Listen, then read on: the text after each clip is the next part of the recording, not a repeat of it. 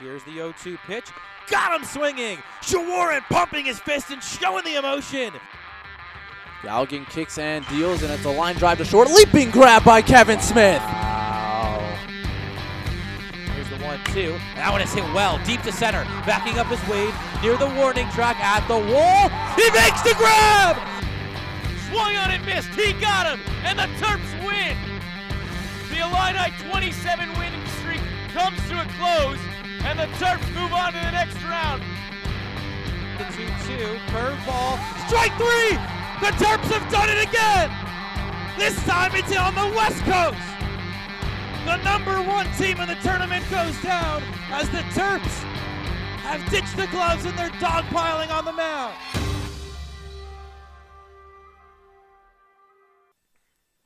Good evening and welcome to the 13th episode of the Maryland Baseball Podcast. Jake Eisenberg and Matt Present here to take you through it all. We'll be joined later by sophomore shortstop Kevin Smith. But to start off, as usual, we'll take a look back at the week and weekend that was, and later on in the podcast, we'll take a look forward to midweek matchups with VCU coming up, as well as a series against High Point this weekend. But to start things off, regretfully, we weren't able to go to Iowa due to our budget and for some other reasons as well.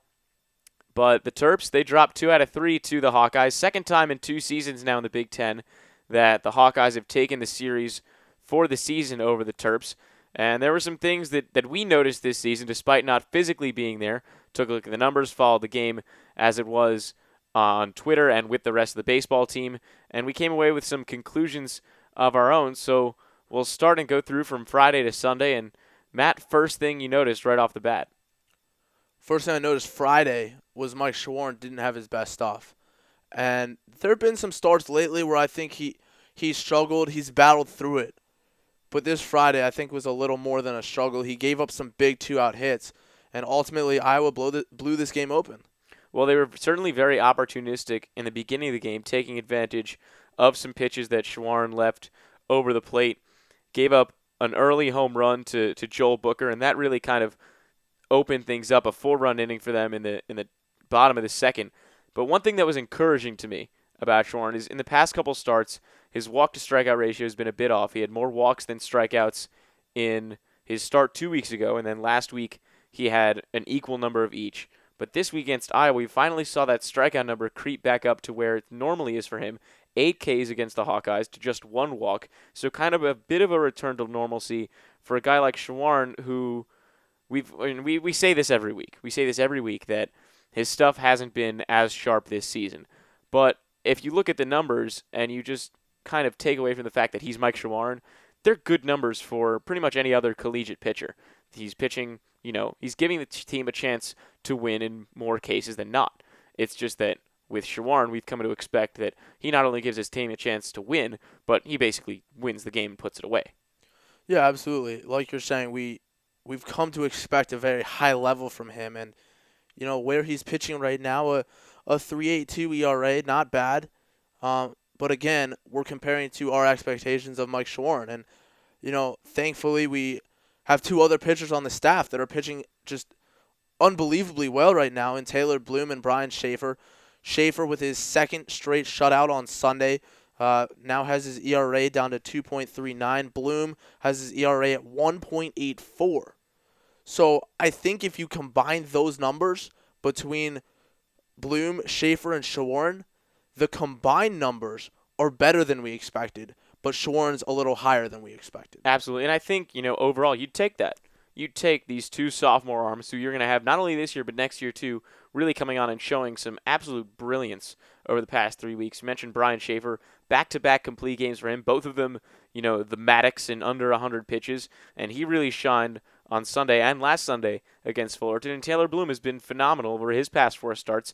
Sure, this last one against Iowa didn't, you know, go the complete game, but he's had three straight starts of over 110 pitches and over seven innings. He keeps going every single week, and he's really showing some fantastic stuff, especially with that changeup. And you mentioned the Mike Shawaryn walk to strikeout numbers. The walk to strikeouts for the other two guys, Brian Shaffer, five walks to 26 strikeouts this year, and Taylor Bloom, four walks to 32 strikeouts. And that's just been at the heart of their success this year. the fact that they work so much of the time with no runners on base. Well, I think it also has to do with the type of pitchers that they are. With Shaffer and Bloom, they're guys that won't necessarily get as many strikeouts as you'd expect. Sure, Shaffer had tied his career high with seven on Sunday, but he's been pitching, you know, I would say above average over the past few weeks. But for both of them, they're more pitchers that will pitch to contact. Bloom will, you know, spot that fastball somewhere, try and fool you with the changeup. And, and Shaffer does, you know, somewhat of a similar thing, just throws a little bit harder than Bloom. But both of them, you know, they get a lot of ground ball outs. They'll make guys put it in play and, and right at their feelers. They do a good job of getting quick outs. And that's why, you know, especially for Shaffer, he's been able to throw two complete games in under 100 pitches. For Mike, it's the kind of thing where he's the pitcher. He's more of a strikeout pitcher. And I think part of his issue this season has been that, you know, the corners that he nibbles at and usually hits – he hasn't necessarily been hitting as much, and that forces him to throw, you know, a lot of, you know. That forces him to a lot of sequences that go into more deep ball counts, which forces him to, you know, open up his repertoire earlier on, allows hitters to get more of a beat on that off-speed stuff that he throws, and ultimately gets him in a little bit more trouble than he's used to. I think part of it's that. I think the other part is I think he's made some 0-2 mistakes or 1-2 mistakes where they're pitches that we're accustomed to seeing him – throw a nasty slider that starts on the outside corner and breaks down in the dirt, and he's left him up and over the plate. And I think a lot of the runs he's allowed this year have come with two outs or two strikes, or you know, in positions where he has the upper hand and he's just made a mistake pitch. So we agree that the weekend rotation, although Shawaryn seems to be struggling a little bit, overall really solid. Oh, wonderful! I mean, has been fantastic. The I mean, the best part of this team right now. I mean, there was a stretch where the the offense was really good, putting up five plus runs in I think it was seven games in a row. I, I I could be wrong, but it was close to that. But now, Jake, you look at the offense this weekend and back to back one run games on Friday and Saturday. Well, it's kind of been something that we, we we're through 23 game through 23 games now, and now eight times we've seen a one run ball game from this offense, and I think it's a it's a it's a factor of two different things. For one, you have a bunch of new guys in the lineup we knew that the impact would be felt when this team lost LaMonte Wade, Jose Cuas, Kevin Martir, Brandon Lowe, you know, and, and, other players as well. We knew that the impact would be felt, and it was pretty much immediately. They turned things around, and you know, Kevin Biondic now leads the team in average, and he's really turned things on with the bat, just like he did towards the end of last season. Nick Dunn continues to be a revelation, and his bat has gone a little bit cold over the past few games, but he's still batting 326. Nick Cieri also batting over 300. He's at 308. And then you've seen the infusions from freshmen like Marty Costes, who is now, you know, the consistent starter in left field. He's got three home runs on the season. He's batting 266. You bring in Madison Nickens, a junior transfer. You get a guy back in Andrew Bechtold, who's also been cold as well. Kevin Smith moves to the top of the lineup. Anthony Papio, probably the one consistent part of the lineup, even though he kind of broke his start streak this past weekend. This lineup is one that's that's been fluid, is my point. point, and it's still kind of coming together. And yes, 23 games is over a third of the way through the season, but it's still, you know, it's they're, they're still trying to find that consistency, and that's my main point. Is that as the consistency is still coming, so too will the run production. Absolutely, and you know what that consistency is is being able to do your job and not just get hits, but be productive in the order and string hits together, put the ball in play to the right side, move guys along be a productive hitter, especially with two outs, because that's where Iowa was so effective this year, and that's where really where you make your mark as a team and separate yourself is your ability to get those two out RBIs. It's it's just such a momentum changer. It gives you such confidence, and as a pitcher, being able to strand guys with two outs certainly has the opposite effect. Oh, absolutely. I think this team, you know, in the middle of the lineup, in their heart, with Duncieri, Costes, and Biondic, has been incredibly strong, and I think they've been they've been great with two outs as well for the most part. I think this team has struggled when they've and this team is this team has struggled when they faced you know above average pitching, which you know they're young. It's a young team that's going to struggle when they face the pitching, but you have to give them credit for the amount of big innings that they've had this season. They've had innings where they've scored eight runs, six runs, five runs, four runs, and they've done it multiple times. So you have to give them some credit for that. Yeah, certainly. But at the same time, in order to win at a high level, you have to be able to hit against above average pitching. And oh, absolutely. I mean, there's no discounting that. They certainly have faced a lot of tough teams in the early going. There's certainly no warm up period. Um, as you'll hear from Kevin Smith later, he talks about needing to win those midweek games and playing tough teams in the midweek. There are no off games, but that's to be expected. You want to play those tough games, and you have to rise to the occasion. And it's just about putting a complete game together from all phases of this team. Absolutely, and that's one of the most encouraging things that, that I saw when I was out with the team in California against Cal State Fullerton, who was a fantastic team, and they came in with a pitching staff that was fifth best in the nation. They had a team ERA of under two, and Maryland subsequently hung with them for the first game, ultimately losing on the walk off. Put up eight runs on Saturday, and then you know they got the one run across, and Brian Shaffer was fantastic that Sunday. They got the one nothing win. That weekend, I thought was going to be the real catalyst for this team in them turning the corner. I thought they were going to come out against Liberty in the midweek and then Iowa this weekend and kind of steamroll through and really pick up some momentum. Of course, they broke their midweek curse on Tuesday against Liberty, almost faltered in the ninth, and then Iowa offense kind of sputtered a little bit. And you wonder if that's maybe some some exhaustion from travel. The Terps have been doing a lot of travel lately, you know, coming back from California, then going to Iowa. But at the same time, as we've been saying, now talking in a circle a little bit, it's been an up and down year, offensively, defensively, and, you know, it reflects in the record. It certainly does. And hopefully for the Terps, they can get back on track. A couple tough midweek games this week against VCU. We'll preview those later, as well as uh, a non conference slate this weekend against High Point. Uh, but I think something that you started to touch on a little bit is the fact that in that game against Liberty, they came close to blowing it late. This weekend on Saturday, they had a, a lead when Taylor Bloom left the game. And let's be frank, Jake, this bullpen has really struggled at times this year. Well, I think something that a lot of people overlooked in this offseason, we knew that the departures of the main offensive guys in Wade, Martir, Cuas, Lowe, you know, we could list them all we want. But I think a lot of people underestimated how much the departure of the key guys in the bullpen would impact this Terps team. You, first off, you lost Kevin Mooney, your all-time saves leader, one of the best relievers in Maryland history. You lose Alex Robinson. Sure, he never had, you know, the dominant control that, you know, Terps fans would have liked him to, but he still threw 97 from the left side. He was still, you know, a solid reliever out of the bullpen. Yeah, you know, 1.63 ERA last year. Exactly. So. I mean, he struggled at times, but through the first half of the season last year, he hadn't allowed an earned run. You lose a guy like Zach Morris, another key lefty out of that pen, someone with a ton of experience, who's now pitching for the Phillies. And, you know, the list goes on and on in terms of the relievers. Bobby Ruse, another guy who came out of that bullpen that had a lot of experience. Jake Drossner showed flashes of brilliance. He's now with the Brewers, actually got called up last week to pitch in a spring training game. Didn't get into the game, but he's been having a fantastic spring for Milwaukee, and he's another lefty arm that they lost. So the bullpen, like the lineup and like a lot of this team, is young. And much like hitters have to adjust to above average pitching, pitchers have to adjust to above average hitters on the other side.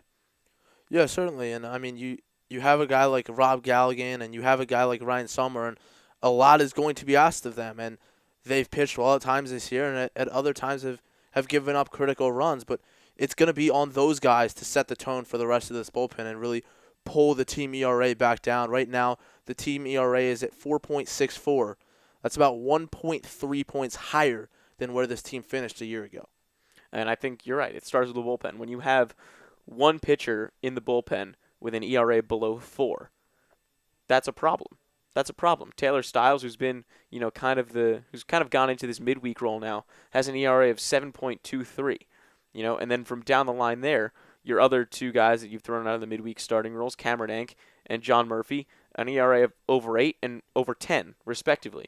You know, and with the rest of the bullpen, you mentioned Galligan, you mentioned Selmer. I think those are the two key guys that really need to get things going. And it's been a bit surprising to see them struggle at the times that they have. Again, they've shown they've shown their true colors when they've pitched as well as they have. Galligan has, you know, gone in longer relief outings like he did against Fullerton. He had three strong innings of relief against the Titans, and then you know the one pitch in the top of the tenth inning, you know, didn't find the right spot, and that happened to end the game. But he was scoreless up until then, and really pitched very well on that Friday. But Galligan and ERA 3.45. Selmer is at 7.94. You know, and I think, like you said, they have to set the tone. Yeah, and with some regard, the Terps have been lucky not to have to use their bullpen more. A weekend ago, you got two nine inning performances Saturday and Sunday. this past weekend out in Iowa, you got another nine inning performance from Brian Shaffer. So those guys have done their job and they've pitched all nine innings and saved this bullpen. But there are going to be games where you need your bullpen to go four or even five plus innings. And that's when being able to have guys that not only can go multiple innings, but guys that can come in and get critical outs really becomes key. Now, what's interesting to me, and this is kind of funny, so to speak, is when you look at the numbers and the record, it doesn't reflect that the bullpen is all that bad. The Terps, when leading after six innings, had been undefeated going into this series against Iowa. They lost their first game leading after six innings on Saturday when they when the bullpen gave up the lead, um, the one nothing lead that Taylor Bloom had created. So that was their first time where the bullpen had really given up the game, so to speak. Sure, they've struggled. Liberty almost saw a meltdown from Mike Rescigno in the ninth. They were able to hang on. And there have been other times where, you know, the bullpen has come on in mop up duty and things have just gotten ugly, like we saw against George Washington in that 19 to 10 loss. But for the most part, when the Terps have won, it's been the bullpen maintaining that lead. So it's kind of hard to figure out, is what I'm trying to say. It is, and you know, it's still this maturation process for this team, trying to find a game where they can put their offense and their pitching and their defense all together and just really play that complete game. And that's something that we'll talk about with Kevin Smith when we come back on the Maryland Baseball Podcast. Hi, Terps fans. This is play by play broadcaster Jake Eisenberg. Here at the Maryland Baseball Network, we pride ourselves on bringing you the best and most dedicated coverage of your Terps baseball team. But in order to do so, we need your help. As we enter our second season, we're looking to raise money to continue to bring you the same high quality broadcast and coverage for as many games as possible. Every dollar raised will go directly into Maryland Baseball Network funds and go toward equipment needs, website fees, and most importantly, travel funds to allow us to bring you all of the Terps games home and away. To donate, head to gofundme.com slash mdbaseballnet. That's gofundme.com slash mdbaseballnet. No amount is too big or too small, and as always, we thank you for and appreciate your support. Welcome back to the Maryland Baseball Podcast. Jake Eisenberg, Matt Present here, and we're joined now by the Terps shortstop Kevin Smith. Kevin, thanks for coming on the program tonight. Yeah, no problem. Thanks for having me, guys. So, just to start things off, not the best outcome for this series in the start of conference play in Iowa. You guys dropped two out of three, but came back strong on Sunday. What was it? What was it like out there starting conference play? Yeah, I mean it was a tough series for us. Definitely, I think. I think what one thing we took away from it is, um, you know, the program's definitely going in the right direction when you only take one out of three, and you know everyone's kind of upset about the outcome. I, th- I mean, it's nice to nice to have the coaches and the players, and you know, everyone in the program kind of expect expect great things going into the season. So, um, you know, we're looking good. I mean, we're still young. We're still still trying to figure some stuff out. But I think this is the point in the season where you know none of that stuff matters anymore, and we really have to get down to it and, and start getting some wins and just try to put everything together. Part of that figuring things out was shuffling the lineup in the early part of the season, and you for the first time are seeing some some leadoff at bats, and now have kind of found your role there. What was that transition like for you? Yeah, it's definitely different. I mean, especially from last year, you know, starting at the bottom of the order um, and kind of working their way up. But um, you know, just trying to work with coach and and Vaughn and and trying to figure out, um, you know, because it's a little bit different than the two hole, a little bit different than the six seven that I saw a little bit last year. So. Um, it's you know it's a little bit different talking to Nickens because he led off in the fall and he led off for his team last year and um, you know just trying to get a different perspective on things. But um, other than that, I mean our approach up in the lineup is pretty similar, so it's not anything too drastic. Um, you know, just trying to get on base and, and let the good guys behind me hit me in. What is the change in approach, and what what have Nickens and others told you?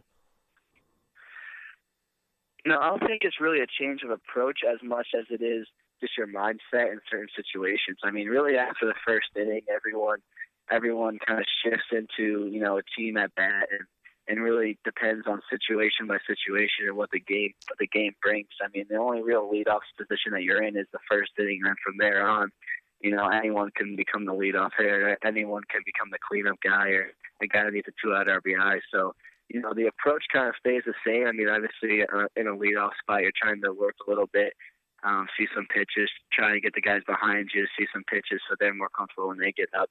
But I mean, after that first inning, it's pretty similar to what everyone else is doing. You've got two home runs on the season now. Does it help when to see better pitchers with guys like Nickens, Dunn, and Cieri hitting behind you? Yeah, definitely. I mean, when, you get the lineup that we had, especially even last year, um, you know, it's definitely easier when you see some more pitches. I mean, you know, Dunn's doing, you know, what he does and what we expected him to do when he came in. I mean, Nickens is picking it up now. I think he had a great weekend at the plate. Um, Cieri's been doing well the whole year. Um, so just to have those guys behind you, it definitely it definitely helps a lot with with pitchers knowing they gotta they gotta get you out first before moving on to the next guy, and they can't really take any pitch for granted. But again, it's it's been still kind of an up and down season overall. The records hovered around 500 for most of the year, and the offense at times has been completely dominant, putting up you know double-digit hits and double-digit runs. But at times, like this weekend, it was a little bit more stagnant. You know, just one run in, in two of the three games, and now eight times in the season with just one run. What do you think? It, what do you what do you attribute that to? Yeah, I mean, I think we just have to get more a little more consistent. I think you know some games we come out um, really confident with a lot of with a lot of confidence and um, you know a lot of a lot of want to get it done in the first few innings, and just keep rolling. In other innings in games, I think we come out a little lackadaisical and, and think it'll just come to us. So I think that's just just a part of sometimes you know our focus getting away from us. Uh, you know, like I said, we're we've yet to put it all together. I think we're gonna be a really dangerous team when that comes when that time comes, and you know we're really excited for that. But I think it's just a a mentality of winning every inning and staying staying in it for every pitch and hopefully you know that with that focus in the Big Ten coming obviously and a lot of our guys play their first Big Ten series this weekend to see what that's like and um, I think you know out in Cal State Fullerton I think they give us a lot of confidence as well knowing what we can do um, and you know going into Big Ten play hopefully we can start to carry that over and, and stay confident and um, you know start to be consistently the team that we think we should be. I want to transition a little bit to the defensive side of the ball. And naturally, coming in last year, there were a lot of comparisons drawn between you and Blake Schmit, who played shortstop before you. You know, both of you steady with the glove. I think I would say he was a little more flashy. You're a little more smooth. Have you looked at what he's put out there on the field in the past, or what have the coaches or other people told you about him? And you know, what was it like filling in that void at shortstop? Yeah, I mean, obviously last year we had a lot of guys who played with played with them, and um, you know, guys like Lowe and, and Cuas really took took me under my wing and and made sure that I knew what was expected of us, and you know, gave me a few pointers. I mean, Jose worked with me a lot last year with a lot of defensive stuff. So, um, as far as you know, the past shortstops, I mean, I'm working a lot with with Alfredo. He's came in a few times this this fall and continues to come in before he goes to pro ball and um, you know, just learn stuff from them and just, you know, a little, a few things here and there really go a long way. I mean, um, learned stuff from Wow last year in Cuas and Alfredo. It's, it's, um, you know, stuff that if you heard them, heard them say it to, to me in practice, you probably wouldn't think much of it, but I mean, every little thing counts. So, um, I think just the little things and the little details that you may not think of or saying something a different way that, that gets to you better than the coaches have. I think all that stuff adds up. Well, between Alfredo Rodriguez and Blake Schmit and you, Maryland's starting to have a penchant to have a strong shortstop up the middle. And I want to go back to something you said kind of at the beginning of our conversation. You mentioned the youth of this team, and I know there are a lot of true freshmen on the team, almost 15, and you're a sophomore. But while you're just a sophomore, you're you're also somewhat of a leader on this team, and you're definitely the captain of the defense, being at that shortstop's position. So how have you kind of grown up and grown up quickly over this now, you know, season and a half at Maryland?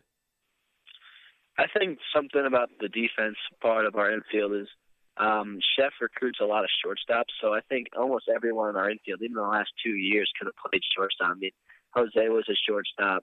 Um, we always joked around with D. Lowe about being a shortstop. I mean, Bechtold's a shortstop. Bianca Kina is a shortstop.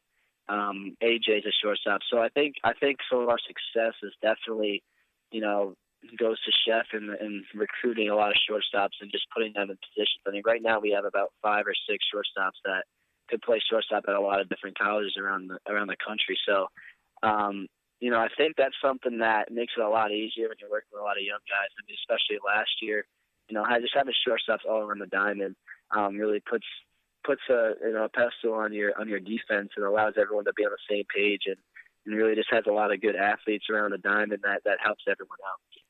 You mentioned AJ Lee, and he's a guy who got a couple of starts this weekend, and you talk about how some of the older guys kind of mentored you a little bit. What have you said to him or any of the other younger guys coming up on this infield? I think it's just some of the terminology that we use. You know, little you know little things that that Szefc taught me last year, that Jose talked to me about, that Bila talked about, and just trying to pass it on to them. I mean, I think our infield play for the most part in the last two three years has been phenomenal. And um, you know, Szefc always points out that defense is one of our points of emphasis for our team. And I don't think there's really anything different that I've said that that those two haven't said to me. Um, it's really more about just passing down the knowledge and making sure that we're we're just as good as we were in the past years. Do you think that, and obviously we mentioned that defense is an emphasis is an emphasis for Szefc's teams, but do you think that having all these shortstops playing, I guess out of position, just for argument's sake, has contributed this year to some of the defensive lapses? I mean, you guys have 31 errors on the season now, which is you know well above where I'm sure Szefc and the, and the rest of you guys would like it to be. So what do you Right. do to kind of turn that around as the season goes forward? Yeah, I mean it's definitely tough. I mean, you know, with Biondic playing at first base, um, Bechtold playing at third, you know, those are some positions that people haven't played at. So I mean, um, in the fall, I mean, we got a lot of work at, at the position that we thought we were going to be in. But I think a lot of the a lot of the errors that have happened this year have just been on tough plays that we've been trying to make. I mean, I know a number of plays where Bechtold that, that has dived at or dove at third, sorry, and you know comes up and, and overthrows or makes it makes a, uh, a tough throw over and Biondic tries to scoop it or you know Dunn goes up the middle on a tough play and tries to make a throw. So um, you know the errors are kind of hit and miss there when you look at the stat sheet when you really look down at the game and, and what happened. Um, a lot of them have been just guys trying to make tremendous plays where if they make them, it's a great play, but if they miss them, they get they get charged with errors. So um, you know, I don't think we're too worried about that. I mean, obviously, when the errors pile up, I mean, it means something, and it's something that you want to keep down. But um, overall, I think I think we're getting a lot better with our defense. I mean, I think we had one or two errorless weekends. Um, our midweek games have been really good defensively. Um, I think we're just yet to put everything together. I want to switch gears a little bit and uh, take you through the lighter side of our podcast now. And Kevin, is there something, a fun fact or fun hobby that people might not know about you that you'd like to share? You know, this is almost always an icebreaker in classes and stuff. I always have a tough time with this one. Um, the only real fun fact that I have is that my birthday's on July 4th, and that's something no one really knows about me. I mean, as far as hobbies go or weird things that I do pregame and stuff like that, I don't have much of those. I'm kind of a, you know, laid back guy and, and kind of go by status quo, but that's the only real thing that I can think of. Well, this July 4th, I know you're going to be up in Cape Cod playing with the with the YD Red Sox. I saw the summer teams coming in. So, do you, do you know that they're the two-time defending national champions of the Cape Cod League? Yeah, I did. I followed them a little bit this summer when I found out that they were going to be, um, you know, the team that I was going to go to this summer. I'm really, really excited to go up there. Um, the roster was just released a few weeks ago, uh, so I got a chance to see who I'd be playing with there. So I'm really excited to get up there and, and you know, hopefully win some games. You're the you're the only one from the Terps that's that's going up there for YD, but there are a couple guys going up for for Wareham, like Nick did last year, and Bloom and Stiles are headed to Falmouth. And uh, I guess I'll, I'll be up there too. I'm going to be calling games for Chatham, so we'll see each other a couple times throughout the summer. Uh, Yeah, no, it should be fun. It should be fun, especially playing those guys. I mean, um, last year I didn't get to play a lot of summer ball because I had a few injuries I had to take care of. But um, it's going to be real fun to kind of be on the other side of the ball with some of these guys and, and be able to go out and, and hang out and get some dinner or something um, on the weekends or off days with them in the summer. I think it's going to be a really good atmosphere for us. All right, you bring up dinner, so I think that's a, a fun topic as well. What's your favorite place to eat at around College Park? Favorite place to eat at? I'm gonna have to say Marathon Deli. Their their um, Parmesan chicken sub is is top notch, and their fries are alright too. that's a that's a new one. We haven't heard Marathon yet. We've done this podcast. No, yeah, this it's is definitely definitely something that that not a lot of guys know. of. I've, I've introduced a few people around here to it, and um, you know everyone's had positive things to say after eating their first bite. It's a good family establishment. Yeah, definitely. I've never been there personally. you gotta go. check it out. I'll I'll have to I'll have to go check it out. If Kevin suggests it, it, it must be some it must be somewhat decent. Yeah, right. So looking looking forward a little bit, two games in the midweek against VCU, one the makeup from early in February, and then kind of a non-conference series that's you know smashed in between conference play in High Point. What are you what are you guys looking to do this week to you know kind of propel yourselves above 500 and also you know kind of get rolling on a season that has gotten off to somewhat of a rocky start. Yeah, I mean, I think the goal is always to win as many games as you can. I mean, I think you know we want to play some clean baseball. Um, I think the games have gotten away from us, it's not really that we've gotten beat; it's that we're beating ourselves a little bit with either errors or or bad at bats at some points. Um, you know, but like Szefc says, we don't schedule any any teams that aren't good or aren't at our level of competition. I mean, all of our non-conference games are against good quality components that are opponents that either will win their win their conference or, or are ranked or are really highly talented programs. So um, it's not like we can look into a into a weekend or into a week and say, all right, you know, we should sweep the week or or, or this this team's going to give us a chance to to kind of figure some things out and go in lately and come out feeling good about ourselves. I mean, every single opponent that we have has a chance to beat us and has a chance to give us a good game. And I think that's something that the last few years has really helped our teams do well in the postseason. Is just playing quality opponents the whole the whole way through the season. So, um, you know, the expectations are still high. I mean, we're not lowering anything that we've set prior to the season just because of the way we started off, and and all of our team goals are still achievable at this point. So. Um, you know, we're just going to try to play some clean baseball and, and hopefully give ourselves a chance in every game to win. All right, Kevin. Well, best of luck this week, and we really appreciate you taking the time to join us. Awesome. Yeah, thanks for having me on, guys. When we come back on the Maryland Baseball Podcast, we'll break down the week ahead, the games against VCU that we mentioned, and this weekend series against High Point. So stick with us here on the Maryland Baseball Podcast. Wondering when our next broadcast is? Check out our broadcast schedule available at MarylandBaseballNetwork.com, complete with links to each game's broadcast, including which broadcast will be televised on BTN Plus. Welcome back to the Maryland Baseball Podcast. That was Kevin Smith, the Terps starting shortstop, and he'll take the stage tomorrow in the leadoff spot where he's been since the series against Rhode Island. That'll be against the VCU Rams. Two games this week against the Rams. One of them scheduled to be on Tuesday, the Wednesday game, a makeup from the rainout back in the beginning of February. And this is a Rams team, Matt, that has been pretty strong throughout this entire season. They're 16 and 7. They've won their last four, and they've swept a couple of series. Yeah, they're a team that's that's been strong the last several years, Jake. They went to a super regional last year and you know, looking at their stats now compared to when we started to prepare for them about a month or so ago, it's interesting to see their pitching has gotten better. Their offense has fallen a little bit. I remember we were interested in Logan Farrar and a dominant player for VCU outfielder. I think he was hitting about 350 or 400 a month ago. His dropped of course, his average. it was a small sample size. It there was, only it was. games. Uh, but he's dropped his average down to, to 253, and meanwhile they they were really having struggles on the mound in the early part of the season, and now the ERA has come back down a little bit. They have, you know, several starters with ERAs in the threes and fours, which is certainly much more respectable than the fives or sixes that we saw in the early going. So their stats starting to to even out, and certainly a tough midweek opponent. And you know, like Kevin said, everybody on this schedule is a tough opponent. Well, you mentioned they were a regional team last year. They made it there, you know, by playing very well. This is a team that, that Maryland plays every single year. And last year, the two games against VCU were really as close as, as any others. They played, you know, their classic home and away, and you know VCU took both of them, in fact, but they were both by very small margins. In the one in Richmond, the Rams won two to one. In College Park, the Rams won three to one. So both of them close games, and we should expect much of the same tomorrow, unless you know the pitching or, or some offense gets out of hand. Well, the Terps got the monkey off the back last week against Liberty, got their midweek win, and now with two midweek games, it really puts an added priority on the midweek pitching.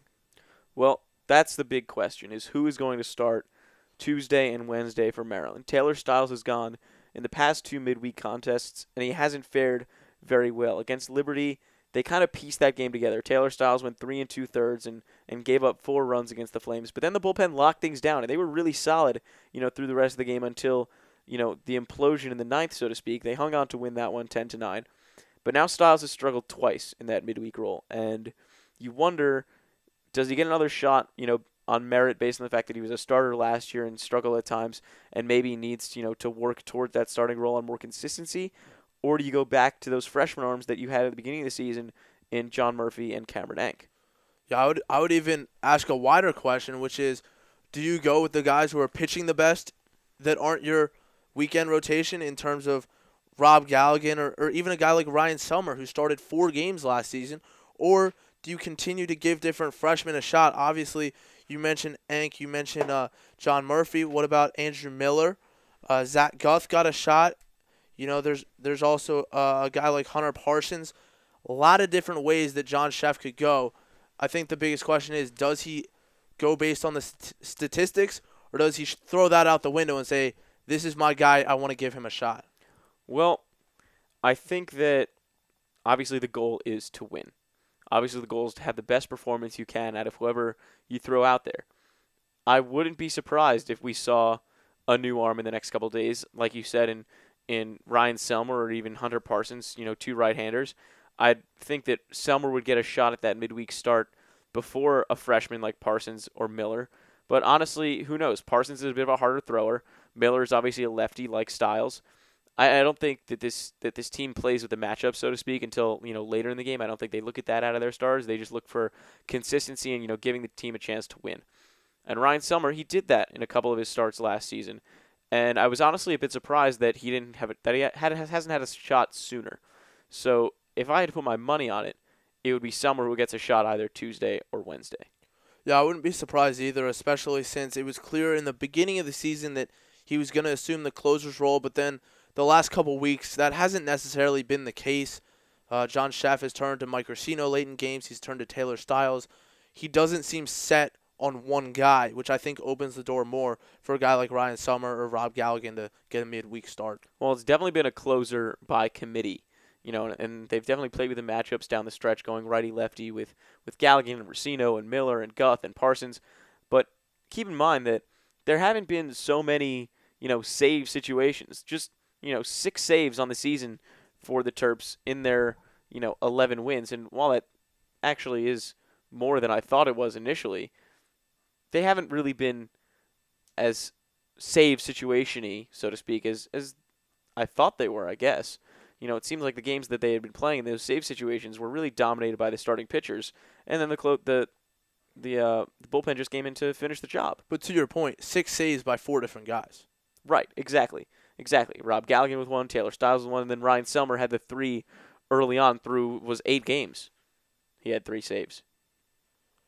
Well, whoever it is, we talked about the need to put a complete game together, and hopefully, this is the time. A couple games this week against VCU, like you mentioned, one on Wednesday down in Richmond, the makeup game from a month ago, and you know, to your point earlier, it's almost a mini series in the middle of the week, a tough non-conference opponent before another non tough non-conference opponent this weekend in High Point, who comes in with an 18 and 6 record. Exactly. In High Point, they feature, you know, a strong team, another strong non-conference team. Like you said, for these Terps, they faced Cal State Fullerton, which is was ranked when they played them. They went down to the Keith LeClair Classic, played an SEC team in Tennessee and a ranked team in ECU.